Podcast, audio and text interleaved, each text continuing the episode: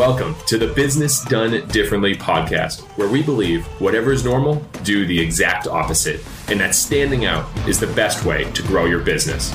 I'm your host, Jesse Cole, and it's showtime. Today's guest is the one and only singer and songwriter Stephen Kellogg. Stephen has released 17 albums, performed over 2,000 shows, and received a Grammy nomination. He's given a TEDx talk on finding joy and satisfaction in work and has a new book coming out in 2020 titled Objects in the Mirror. Stephen is living proof of the power of having fun, doing things differently, and creating fans in unique ways. I've been a fan since the first performance I saw back in college. And Stephen, I am just so pumped to have you on the show, my friend. I'm glad to be here, Jesse it's so cool that we've been able to connect because I give a context to listeners, and we've developed a great base here as been listening to the show for the last few years. But all right, Jesse, well, Stephen Kellogg, how'd you connect with this? And and it was back in college that my buddy said, You got to check out Stephen Kellogg and the Sixers. They put on a really fun show. I never heard your music, but he convinced me to go. It was Club Passim or Club Passam in Boston, little small club. And yeah. we're actually sitting next to uh, one of the performers from Dispatch. And he's like, dude, that's the guy from Dispatch. I'm like, who's Dispatch? You know, I'm not a big music guy. And all of a sudden, Stephen, you put on a heck of a show. And I heard one song prior to that he played me was Take Me Into Town, which was an old song that you played way back in the day. Yeah, and 90. for the listeners to know, I sent it up to you. You greeted all the fans when they were leaving, you and the band, thanking everyone. And I said, hey, do you ever play Take Me Into Town? And you turned and said, wait till everyone leaves and I'll play it for you. And every single person left. I waited about 20 minutes and you grabbed the three guys in the band, four guys, you're like, guys, we're gonna play Take Me Out of Town. They're like, we haven't played that in forever. And you were like, well, let's just do it. Me and my buddy sat down and you played it. And I was like, how unbelievable is this? You created a fan for life that day. And I started sharing your songs and everything. And we connected back six months ago. You came down this area and, and we talked. And I'm sharing that because that's creating fans in such a unique way. And I think you've went from the grind of how you started to all the way here and you're still doing it today. And I appreciate you, and I think I'd love to hear how this all happened. I know I just gave that big opening soliloquy, Stephen. No, I mean it's great, and it's great to hear. Like, because when I ran into you last spring and you, or last summer, and you brought it up, I didn't specifically remember doing that, but it's so lovely to think that you plant a seed like that, and here it comes back to blossom almost whatever. That was that 15 years ago it was a while back. It was a yeah. while back. Well it taught me and what i do here is just try to create those fans in special ways. How do you show them that you care and you'll go the extra mile? So yeah know, let's get some context because you've been playing over 2000 shows. I want to know how it started because you had to grind. What did you do differently as you started? You're like i'm going to start playing music. Tell me that route a yeah, little i mean i sometimes don't know. It's tricky because all of a sudden you're here and this is your life and it's been your life for two decades but i started out after college i thought well i i won't be able to play music so i'll go work in the music business. I don't know exactly why i thought that way. I just i played music in college and everything but i thought oh this is going to be too hard to make it. I believed a lot of the well what are you really going to do kind of mentality but then i went and worked in the business and no regrets about that i learned a good amount working for a promoter for a couple of years but i just realized and I say this in my TED talk, it's better to be at the bottom of a ladder you want to climb than the top of one that you don't. And I got that from the office. I didn't make that up, but it's so true.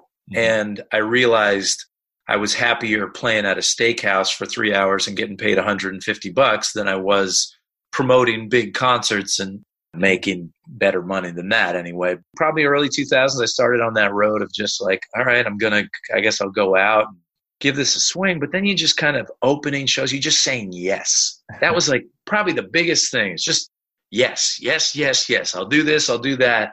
And I remember my parents would sometimes ask, like, is it really worth it to drive to all the way down to Virginia for fifty dollars to do this half hour? And I'm like, I don't know. Uh, yes, I guess, you know, eh, but it was. In the immediate, it wasn't always worth it. But in the big picture, you do enough of that and eventually stuff starts to break and we got signed to a record label and then got to start playing some bigger shows and then we had suddenly had some fans and then you ride it and it's peaks yeah. and valleys and but suddenly we're here well, I'm fascinated on how you build a following because it's something that I don't know if share with you. Our big vision is to take the Savannah Bananas on the road and take them all over and put the show on for everyone. And I think a lot of people, not just us, know how do you build a following. And I'd love to know some of the things that you were de- doing to get people to join your mailing list or become a part, build that relationship with these fans yeah. as you were touring? Yeah. A couple things that have really been important to me always. That one was just be real, be authentic, mm. you know, tell people the truth. So when I go to a show and I ask someone to sign the mailing list, I'm not like, hey, kind of, if you maybe anybody want to, you know, I say to them, if you enjoyed this, I want to stay in touch with you. I will make these newsletters entertaining, informative, and they won't come too often. They'll come just the right amount. If it's of interest, please take the time to sign it because it matters. And that's true. I can't, it's very hard as an independent artist now to stay in touch with people if I can't reach them. So part of making fans was letting people know where it's at and being honest about what your motives were for staying in touch. Why do you want them to get a record? It's not just so you can get 10 bucks. It's like you want to be in people's lives. It means a lot letting them know you means a lot to me that you're here at this concert tonight. Mm. I'd love for you to take a piece of it home with you. And I think sometimes there's a tendency to not want to be too salesy Yes. Or feel like you're beating people over the head with a message. And I've just always believed if you really believe in your product, I know this is how you are too, Jesse. It's like you believe so much in what you're doing that you say, look, I'm not trying to sell you anything you don't want. I want you to be able to see the Savannah Bananas because you're going to love it. You're going to have be a great time. Yeah, because you yeah. believe. Yeah, so I'm really sometimes I wonder if I'm being too forthcoming about things, and but I really try to shoot really straight with people at all times so they always know that if i'm saying something it gives more weight to the words. When you were um, coming up when you were starting any stories stand out for you about the way you were able to connect with fans? I want to get into the performances in a little bit because those sure. are stood out but any stories that's like hey you know what? This is something that we as a band did to really build this connection. Well we definitely suspected that quality was going to be as important or more important than quantity even early on when we were getting signed to Universal and Atlantic and the big labels, and you kind of have this dream in the back of your mind, like maybe I'm going to be a huge artist or something that everybody's going to know. Even when we were in that place, I think that it was more important to us to connect deeply with the people who were there than it was to sort of have a surface connection with a ton of people. That's a choice. You have to decide if world domination is your goal, then you've got to figure out how to connect you know, on a deep level with a lot of people. Yeah, but yeah. one of the things that helped make it less overwhelming was let me work with who's in front of me. So if I showed up in Lawrence, Kansas, and there's 50 people there, I never treated it like, oh, there's only 50 people here. This is kind of a waste of time, you know? Mm. And I have worked with people over the years who view it that way, who say, cut all that crap out of the situation. Don't deal, if something's not if the yield isn't big enough, don't bother. Hmm. But for me, in this particular thing that I'm doing, it's not so much about the quantity of people that I'm hitting. It's about how much can I mean to the people who are in front of me. And so I walk into that 50 person show and I'm less concerned with how to turn it into 500 than I am how to make these 50 fans for life, like you're talking about. I love it. You know, my wife Emily, who, you met, she said, uh, yeah. "Start teaching our staff every game is someone's first game." I love that. And so every night we look at whoever it is, it's our first time. That interaction matters. So I, I, love thinking about you. And I've seen you in shows with 50 people. I've seen you in shows with 500 people. And I've seen the way you connect. But are there certain things that you know are applicable, like in how to connect? Or obviously the post show, you spend time and you connect with the fans. That's big. But the pre show, during, what are some of the things that it's fascinating to me, and I'm so curious in how you've been able to grow such a loyal fan base, Stephen. Thank you for saying all that, Jesse. And, and I mean, this you and I we talked a little bit about this this summer because one of the things I had to do for my own mental preservation was I don't spend quite as much time with fans as I used to. I just realized it was burning me down to a, a just a nub. I had to figure out how can I maintain a deep, meaningful connection with the people coming to the shows and not have them feel like I'm abandoning them? Yes. But also do what I need to do for my own soul and my own just to be okay and be able to keep doing it. And that's important. That's an important question, at least in this scenario, that really applied. What I usually think is, what would I want? Yeah. What am I looking for? And I'm not necessarily always looking, I don't always need personal time with my favorite artists but but what were the things that were really important to me and i wanted to feel like I knew what I was getting into. I wanted to feel like I knew when I go to a show, well, what's this show going to be and stuff. So I started writing a lot more to my fans. I started posting a lot more. And it wasn't just to promote, it was to be like, here's a window into everything that we're maybe, you might not hear it from my mouth, but you're going to see it in my Instagram, you're going to see it in my Facebook. There will be opportunities along the way for whom it's very important to spend FaceTime with. I'll do some events where I'll say, hey, we're doing a meet and greet tonight. If you'd like to come to this, come early and we'll we can chat, you can ask questions, we can get that picture if that's really important to you, whatever it is. but I realized like because at some point it gets to be so, a lot of people. And as I think you know, I'm or I've told you I'm an introvert. And it just like I realized I couldn't manage all these people without being able to starting to put like a bad foot forward. I just get to it's just too hard for me. Yeah you find your medium. So now, as you, like I said, you're sharing it in your way, but you're sharing in a very personal way. And I think that's a really big point. It's not just, hey, this Stephen Kellogg, this persona, like it's you. It's in your songs, but also as your Instagram, which has grown, in your Twitter, you're saying, this is these things that are going on in my mind. In your personal. That's you know, right. I want to go to a, a, little game. Deets about the tweet. You just tweeted this the other day. Some folks want you to stay who you were way back then. They'll hold you to a standard of who you were. Don't play for those people. Play for advancement. Play for the possibility of who you can be. I am. Although it's hard to say goodbye to some folks, it's glorious to evolve. There you go. When you wrote that, what were you thinking? I have increasingly a number of people who are looking for a nostalgia trip. You know, like, hey, I saw you 20 years ago and yeah, and you dance, everybody was dancing in their underwear, and that's great. Like, I have no regrets about these memories, Jesse. I like that. And I know some of that stuff spoke to you, and that's what brought you in. Yeah. What I do know is that I'm not going to do any of that anymore yeah. because it, it wouldn't be true. It was true then. That's who I was then. Now I have a lot of other things that I'm sharing, and I think they're as good or I dare say much better and as entertaining and everything. So not everybody's going to be able to come on that trip, but I do occasionally run into folks who just are hungry for, you know, I haven't seen you in 15 years, but what about this and that and stuff? And I just can't do that for them. And because it's, it wouldn't be authentic.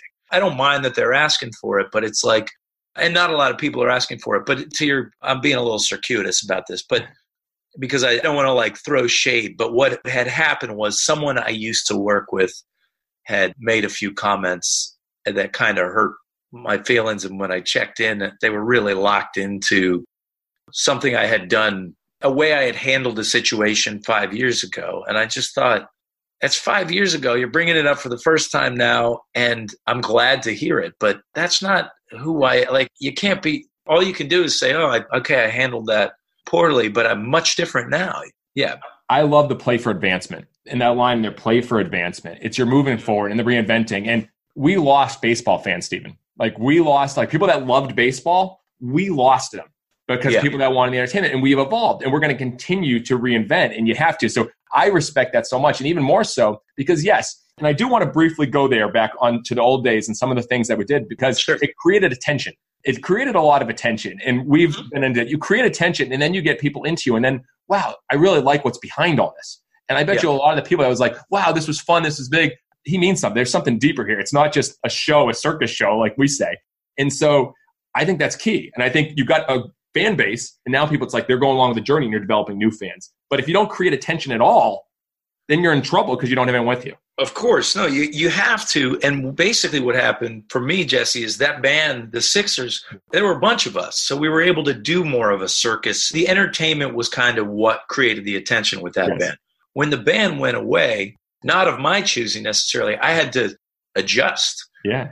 And what I eventually arrived at was I'm going to create attention with really compelling stories. Yeah, I'm going to tell you things and funny things. You know, there'll be, it's not all just heavy, heartfelt, but some, that's part of it. But a lot of it's funny thing. It started to be like, I'm going to use my words to create attention. I'm going to get up. And the show became much more of a storyteller's kind of show.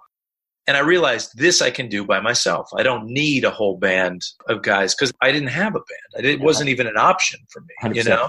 it was still the same ideas, yeah. but it was just what we were using as bait changed. Well, there's two things that you had to think differently on a show. A typical show, someone just plays music.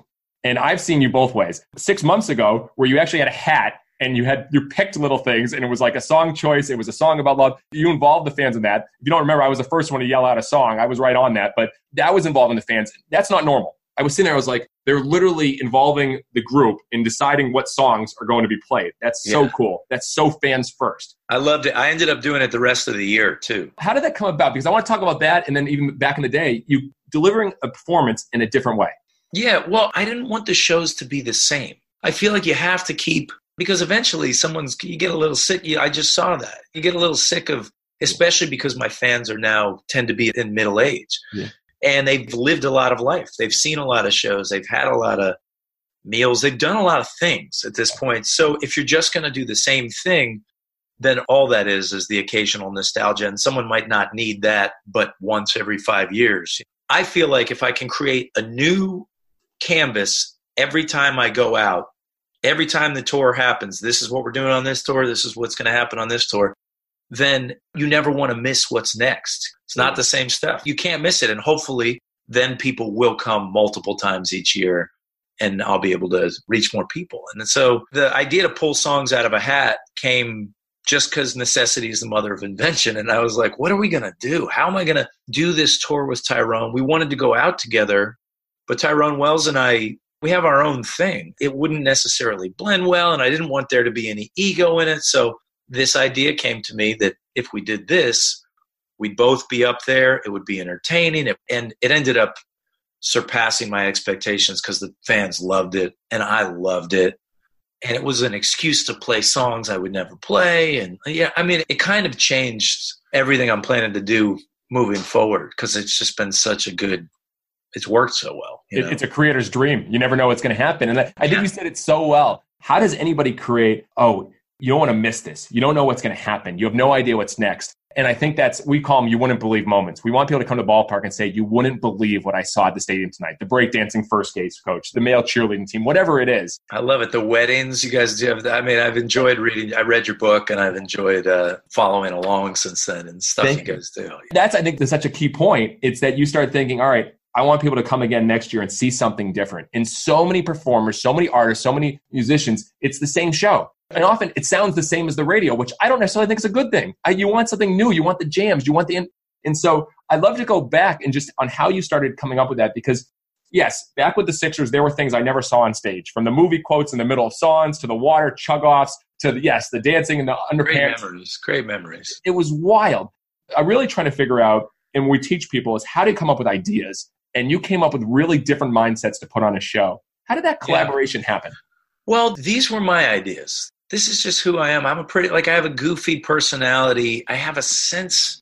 Yeah, I think we all have our aces, right? That we bring to the table. And one of my aces, the connection thing. I can feel when the room is with me and when it's not with me, and I can. It's I've got a, a strong radar for that. Yeah. So a lot of those ideas back in the day would come about because the music itself wasn't actually that strong at that point to be honest in my opinion i know it meant something to it means something to people that's great i'm not throwing shade at myself but i would go in and i could feel sometimes that we didn't have the songs yet we had some of the songs have a following and all but it wasn't like we couldn't get it done that way always so people the place would get chatty yes. and you would be like, all right, something's going to happen. It wasn't very premeditated. It's just, it's when doing something, and then when it would work, we'd be chugging w- bottles of water, and suddenly the crowd would quiet down and turn back towards us, and you just make a mental note, oh, that worked. and then you start using these things, and they all came from a place of genuine inspiration. Like, I think we were jamming on that song 13, and I started that you can't dance in your underpants, you don't stand a chance. And then I probably said to like, all right, does a goose want to dance? And then he went into a spontaneous moment, and then the crowd went wild. And then you go, oh, wow, this is something. And so you end up repeating it because it worked. What happened was, as the years went on and the music got stronger and stuff, we would feel like we were interrupting the thing that we it started to feel like we were becoming actors and we were never actors it was always authentic until it wasn't and then when it wasn't these things have become they become reliable crutches would be the worst adjective but they've kind of become crutches at that point. and you just feel like it takes people that might get more out of the music if you didn't take it in this weird left turn place because that just stopped being what I wanted to do at Yeah. some point.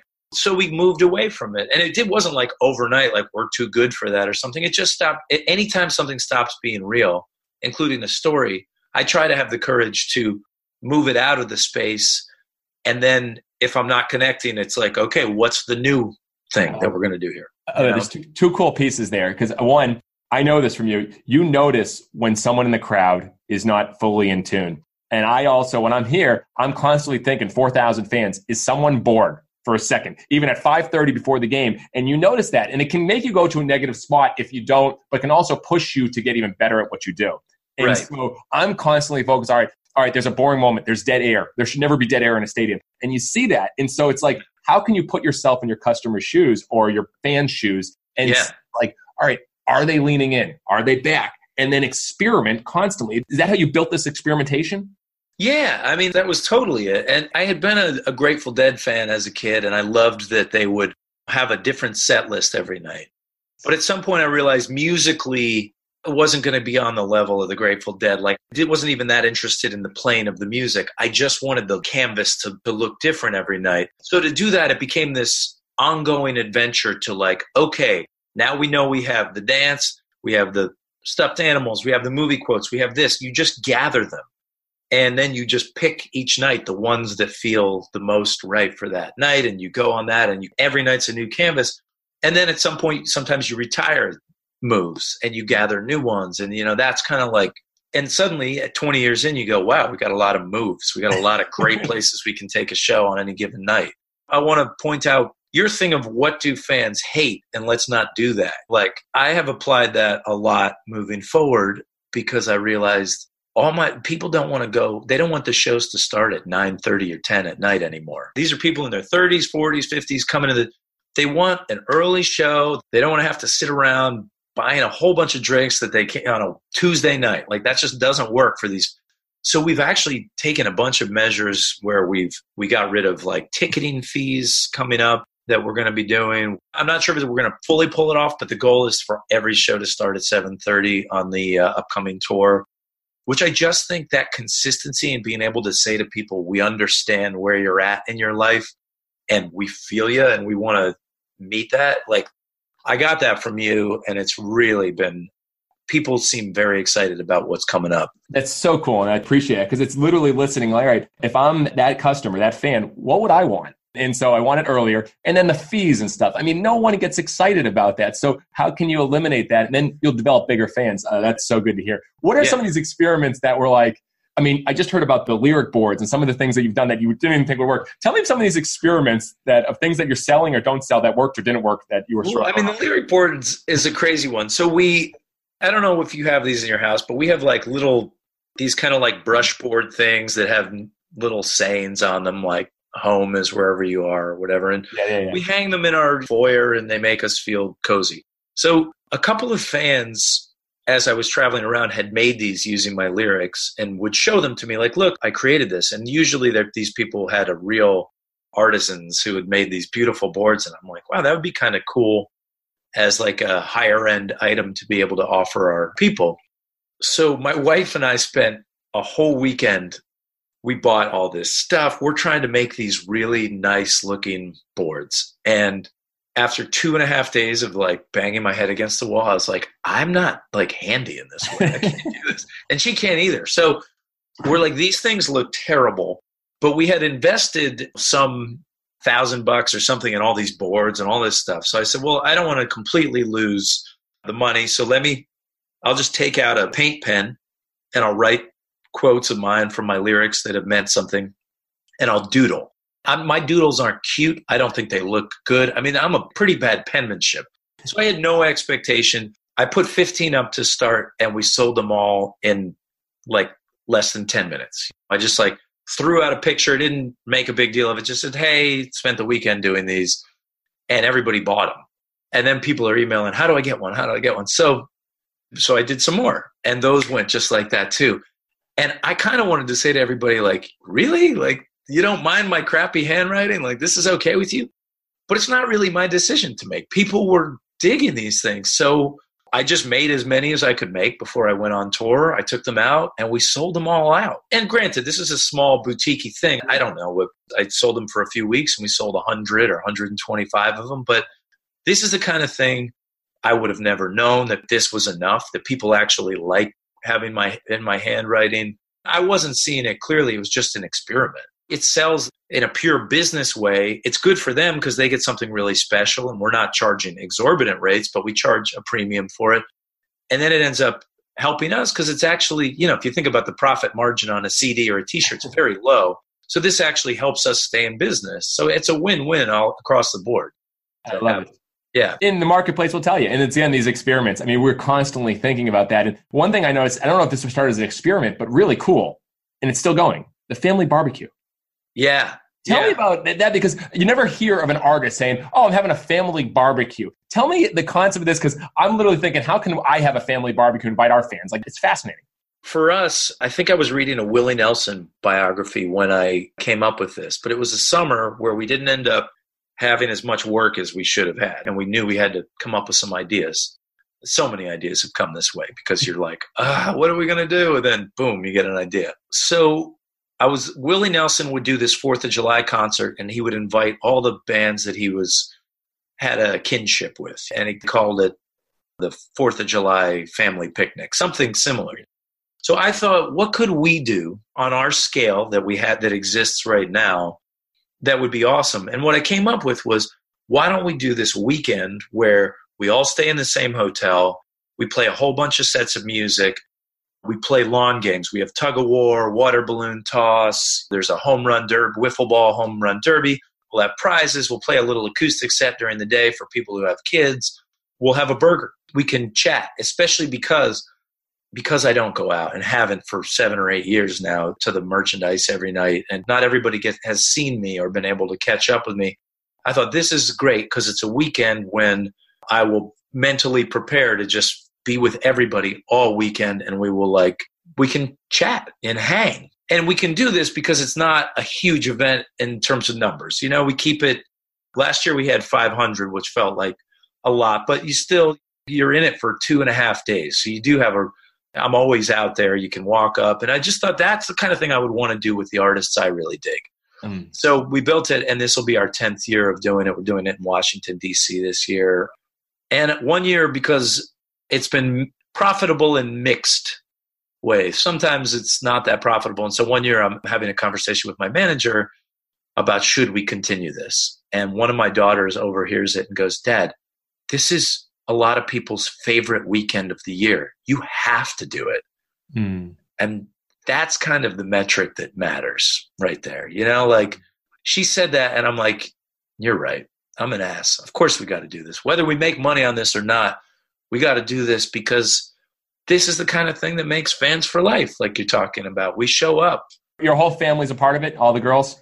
They come. I think they've missed one or two, but they we try to have them there down there and, and Kirsten comes and the girls will sit in with me on stage and they've gotten to know fans and people come from all over the world. So it's like you get we got a fan from London who always comes. People come from all throughout the US. It's like so they see these people once a year and it, it, builds a community. Friendships, lasting friendships come out of this. It's so powerful because we believe love is better than like. And to have a hundred people that absolutely love you versus thousands that like you, it's much stronger to have that tribe. And I don't know many artists who are building it like that. I mean, is there any more cool things that happen during? I mean, sounds like it's just everyone just having fun, food, drinks, hanging out. What does it look like? Well, yeah, and it's those things, and we let everybody vote on like pick an album, and I'll play that album beginning to end, and oh. that's a fan voted thing. So one of the sets is that. So so people are they're voting together, they're talking to each other on the socials and stuff like that because they're just like they're saying like, hey, let's. Oh, well, I want to hear this one. Oh, that would be fun. You know, it begins way before the actual weekend itself. It begins in the dialogue that's happening this year a fan community sprung out of it and they all started sending each other holiday cards and i don't know how many people do this now but it might be a couple hundred and so in some cases you have people who just made 200 new friends you know, out of just going to this one weekend and that's powerful stuff. You know? Oh, that's so cool. I love the vote. I mean, however you can let them make decisions and feel like they're a part and take ownership. We let them just we let them pick our jerseys. We're even thinking about this year. How can we let our fans coach a game? Like actually take our coaches out of the dugout and let the fans make the decisions of what happens during the game. That would be an amazing. I don't quite know how you do that, but you could break it up by inning and and whatever else. But that's the fun of it. Tom Petty said something when he was talking about building a set list that stuck with me, which I think applies here. He said, You have to get people ready to take what you want to give them. So I'm not quite sure what that is for the bananas, but for Kellogg, I know I want to give them a little bit of wisdom and over the course of a show. I know I want them to laugh and I'd like to awaken something in their heartstrings. Like, so those are three things that I know I want to give a listener at every show, right? So my job then is to create a landscape where that's possible, where they can participate and be involved, but I'm not completely at the mercy of, because sometimes people think they want, you might show up, you haven't seen me in years, maybe you show up and go, I just want to laugh tonight. That's what I want. But if I can give you that piece, but then open the gateways so that I can offer you some things that maybe you didn't know you needed. That to me is the powerful stuff. And that's what my goal is. And I'm not quite sure how that applies to the bananas, but I bet it does. You know, I well, bet there's a way to do that. It applies to every business. If you think of wisdom, laugh, and heartstrings, which you just said. I mean, if you can provide a little bit of wisdom, you can make someone laugh and pray at their heart, you win. I think that's so powerful, my friend. Yeah. I could go in a lot of areas from that. I'll jump into uh, briefly in the book because I know you got this coming out. I know it's a reflection, but is there a message that you think could really share some wisdom that could help anybody that from the book that stands out for you? Well, there's a lot, and the essays are kind of broken up. There's an essay on marriage, there's an essay on friendship, there's an essay on forgiveness, one on integrity, one on work. So I broke them out, and as I say in the introduction, the goal isn't to say, do what I do. It's just, here's the best stuff that I found. Mm-hmm. And maybe it will help you. And that's the point of reading this book is that hopefully in an entertaining way, I'm sharing things that I've learned along the way that could be of use to people. And that's what I like about David Sedaris or an Anne Lamott or an Elizabeth Gilbert. These are writers who can kind of make you laugh or cry and you're sort of being entertained and then you realize that you got smarter for reading their book. That's what my goal is in my art in general now currently. That's what I want to do with my life when I grow up here. That's the goal. And you're creator, and I do have a couple games, Stephen, before we finish here. So okay, yeah, no, let's make sure we get to. I'm up for the ride, Jesse. I am not going to make it normal. All right, creators. You know, we're creators. I think a lot of obviously business entrepreneurs are creators. I don't want to ask the question, how do you create? But I'm fascinated on getting to creative spaces because we all have different things that get us to be able to get that. For you, you've written so many songs, you've found these great moments. What's your creative formula? I'm a pretty melodramatic person in general. So I sort of live in a very emotional way. Like I'm just a wide open vessel. So I've had to kind of learn how not to be constantly overwhelmed when I'm creating. You know, like I could go out every day and be like, oh my God, that should be a song. This should be that. I got to turn this into that. And it can almost like, it can take the fun out of it. So to me, the goal with creativity is to have enough space to let there be fallow period where you don't have to create every second of every day. Live a little bit, let some mm. things happen.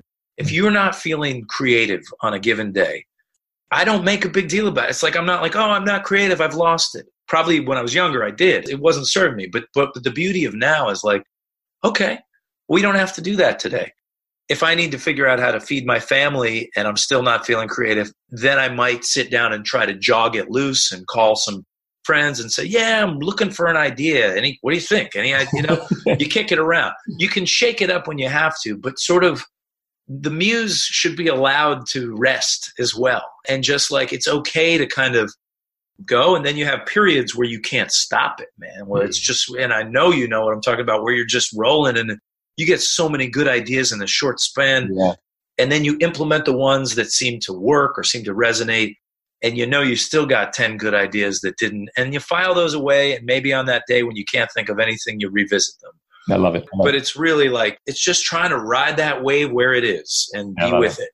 giving yourself space. You can't force creativity is so important. And I think it's also getting into different environments. I don't know if it helps for you, but I envision myself literally at that family barbecue with all you guys. And I envision myself, my creative juices flowing because I'm in a different environment. I'm with different people. And I think you should come. Oh man, if you're around that busy season, but you, I'd season. love to have you as my guest. Man. Yeah, no, it's, Say the word if you and Emily want to come. It sounds great. All right, so many good stuff. All right, we're gonna go to our first game. This is, this is actually very ironic. I do it with every guest, but it's a game called Truth and Dare. So truth and dare. Which one would you like first? Truth. okay, let's choose that. All right, going into failure and discovery. I look at all failure as discovery. It's what did you discover? And so I'm very intrigued on what people may have said, hey, it wasn't that good, but you discovered something that was like, wow, this is going to push me to the next level. Sure. Without making this too long winded, I'll tell you, and this story's in the book. In 2011, the last Sixers record I recorded a song with a producer out in LA who had all these hit songs, and we basically plagiarized. I can't go into all the details right now, but it was inadvertent. But there was also this formula of like, hey, we're going to take this Paul Simon song and kind of do an updated version. And it all was uh, this awful, slimy process that I just, and the label was kind of in favor of like, you got to work with this guy. And he was having success with all these songs that sounded like other people's songs. So I found myself in this murky, gray, awful territory. And in the end, we recorded this song, and people said, Oh, this is going to be good. And as soon as we let other people hear it, I was like, I can't. This isn't for me. So I had a Jerry Maguire thing. Went had to said like pull this like we're re I'm rewriting this song. We're redoing this. I don't want anything to do with this. Like it just feels it, it was technically it's not like I was going to get sued, but it was like, eh, I don't like being here, right? So I'm in my uh, this is my professional low point. This is an absolute failure, and I am told the label, look, if you insist on this, the radio is not going to play you anymore. And I said, that's fine because I'm not going to be able to sleep at night if I don't pull this single. And we were both right. I didn't really, it kind of killed my momentum that I had at that point in my career with the radio. But I was fine. Like I knew who I was. I learned that you got to pay attention to those little voices in your head. I'm not perfect. I don't always make the right decision. And you can actually unwittingly find yourself making questionable judgments. That's okay. When you realize you've made a bad choice, you got to undo it. So, in terms of integrity, I mean, that was a failure that taught me one of the most important lessons in my life. And I wouldn't trade it. It sucked, but it's so over now. I mean, eight years later, like nobody, okay. I'm the one talking about it. I'm the one sharing it because it's a useful anecdote that can teach people some important lessons, you know. So now you're staying true to yourself. You're writing things that mean you, that are authentic, that are real. You'll no won't do anything that's those murky waters anymore. Yeah, and I didn't before, and I didn't really after, but it was like I had to kind of make this mistake to true to learn it. And other artists have gone with it and they go with it and then they get sued and they I just couldn't live like that. You know, you can do it, but it's not for me. And I don't think it's for a lot of people. You know, I love so. it. All right, you ready for the dare? Yeah. All right. So don't worry, I'm not going to make it one of yours, but we do this at the stadium and it's called the sing off. We have 2,000 fans versus 2,000 fans. We play a song. When the song finishes, you have to finish that song lyric. I'm going to your childhood here. All right, I'm going okay, back. I'm ready. I'm ready. So when Hit it stops, we got to finish that song lyric. Here we go. So I just sing the last lyric. Yes, that's correct. Okay. Here it. we go. Oh god, this is so high.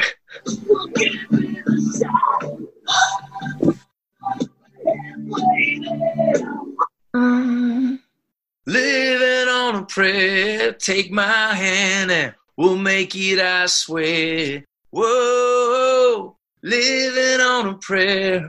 you nailed it, my friend. I was like, of if you don't course. get this, we're in trouble. you know, I sang that song with Richie Sambora. Like, I got the call one night from Richie's manager. I was in South Carolina, actually, and I got the call. Hey, Richie wants to know if you want to sing Living on a Prayer because we had met a couple times at tomorrow night's show. Do you want to learn it? And I said, I don't have to learn Living on a Prayer. I know it. And I went down and I sang the second verse and chorus with him at this show. I have a oh, picture. I'll send it. It was an incredible moment. That's so cool. I know you referenced Bon Jovi in your TED talk, talking about as a kid you wanted to be with the leg kick and everything. So I was like, I'm gonna go old school here. So no, that's well done. That's the best ever of a truth and dare. You absolutely killed it, my friend. Okay. All right, we're gonna go rapid fire to finish here. All right. Okay. Marketing minute. Marketing minute. What was the best thing you think you've done to grow your fan base? Good, write good songs. Make a good product. Great job. All right. Flip the script. You are now the host of Business Done Differently. You can ask me one question. Okay. How do you keep the air in the balloon? Obviously, like you're such a like you got to constantly come up with new ideas. What do you do to keep things fresh, like in a way that you can sustain this job for years and decades to come? It took me almost to a low point. About a year ago, I was like struggling. I was getting close. I was like, man, I'm constantly rolling, constantly rolling. And I started writing down what are the things that give me energy. I created my energy list. And so I wrote down what are the things that give me energy. And for me, it's creating, sharing, and growing. And I have different variations of what those are. And the days that I'm not doing that, I'm in trouble. So I started looking at my calendar. How much am I creating? Am I sharing our story? And am I growing, learning, reading, doing? So I adjusted that. So now every day when I go home, I still have energy. And I want to do more of it because I'm doing the things that give me energy. Sounds That's like great. it's it. but I mean, there's so many times people end up doing. It's like, what am I doing? Like, I don't enjoy this. I don't like this. You just get you burn out on things that you're not that are not like your. Exactly. Yep. So mine's being around creators. I'm around creators that fires me up because I come up with ideas. So that's a great yeah. question. All right, the question time. If you want better answers, you need to ask better questions. One question I've heard you ask: Know why you are working. Know why you're doing what you're doing. Are there any other questions that you ask either yourself or others? Any other questions that I ask myself or others? I mean, this is a lame answer, but one of the biggest questions I have is about the analytical data of how to reach more people with music. Like the I'm such an analog guy that this whole algorithm nation that we live in has really thrown me for a loop. Everything I always did was so grassroots that I'm now like I don't really understand how we're supposed to reach more people on Spotify other than like luck. Like I know it's playlists and things, but how do I without devoting my life to learning this one thing, how do we infiltrate into the thing so that more people can hear our music? Because I don't actually believe that the limitations on our audience are as due to the product as they are to just our lack of ability to kind of crack in and get more ex- break into the. Hmm. algorithms and stuff and understand how to do that. I'd love to dive in that offline sometime. That there's some that's some really cool. I got some. Yeah, cool- and that's why I actually it's not lame answer. It's a good answer because I'm looking for an answer to this question, and I really haven't gotten a good one from even really bright friends of mine in the business yet. So it's a great question. It's a great question. I love it. Okay, all right, let's keep. All right, magic moment in your life. You've had some great moments. What's one moment that you won't forget?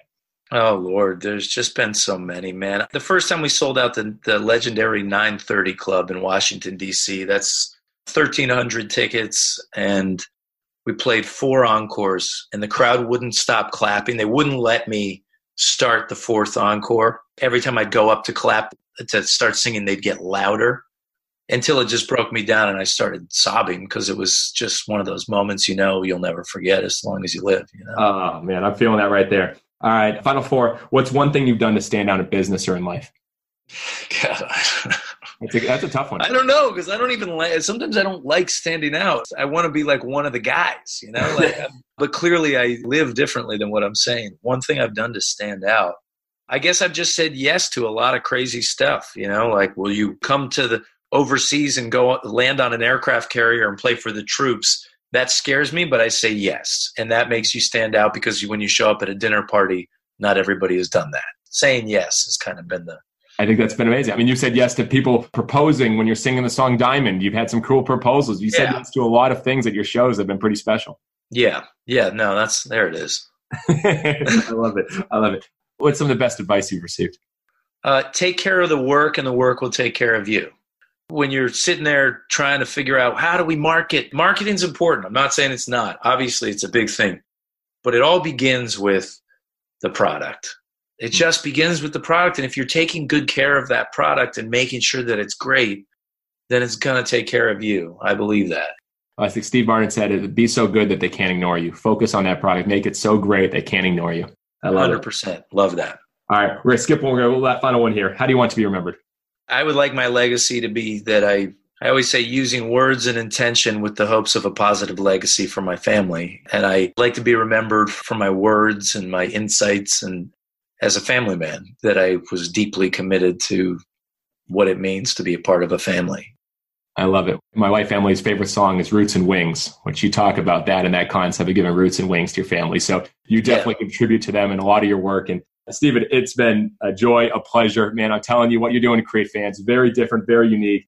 And uh, you're staying true to who you are, which means a lot. So, well, uh, it's great to be on here with you, Jesse. I feel the same way about you, and I, I can't wait till we can hang again down there, up here. I'm looking forward to seeing the bananas in action, man. Yeah, we'll have some fun. We'll have some fun. So, where can people? I mean, just search Stephen Kellogg. Where can they find out more? You got the book. The you can. I mean, obviously, there's Facebook and there's Instagram, but what I would say is I'm getting back into the website because I just like it's one center for everything. So, StephenKellogg.com. It's spelled S T E P H E N K E L L O G G dot com. So if you search that, I feel like our site has the things we want people to know about. It's got the tour stuff. You can watch videos there. You can see what the merchandise is. You can, there's blogs. It's like, that's kind of the spot. But you can find more about me just awesome. by going and doing whatever you want to do. If that's Love it. You're making a difference, my friend. Thanks so much for joining me. I appreciate everything you're doing. Thank you, Jesse. Thanks for listening to Business Done Differently, where we believe whatever's normal, do the exact opposite, and that standing out is the best way to grow your business. For more information about the guest and topics covered on this episode, visit findyouryellowtux.com or shoot me a note at jesse at findyouryellowtux.com. Until next time, stop standing still, start standing out.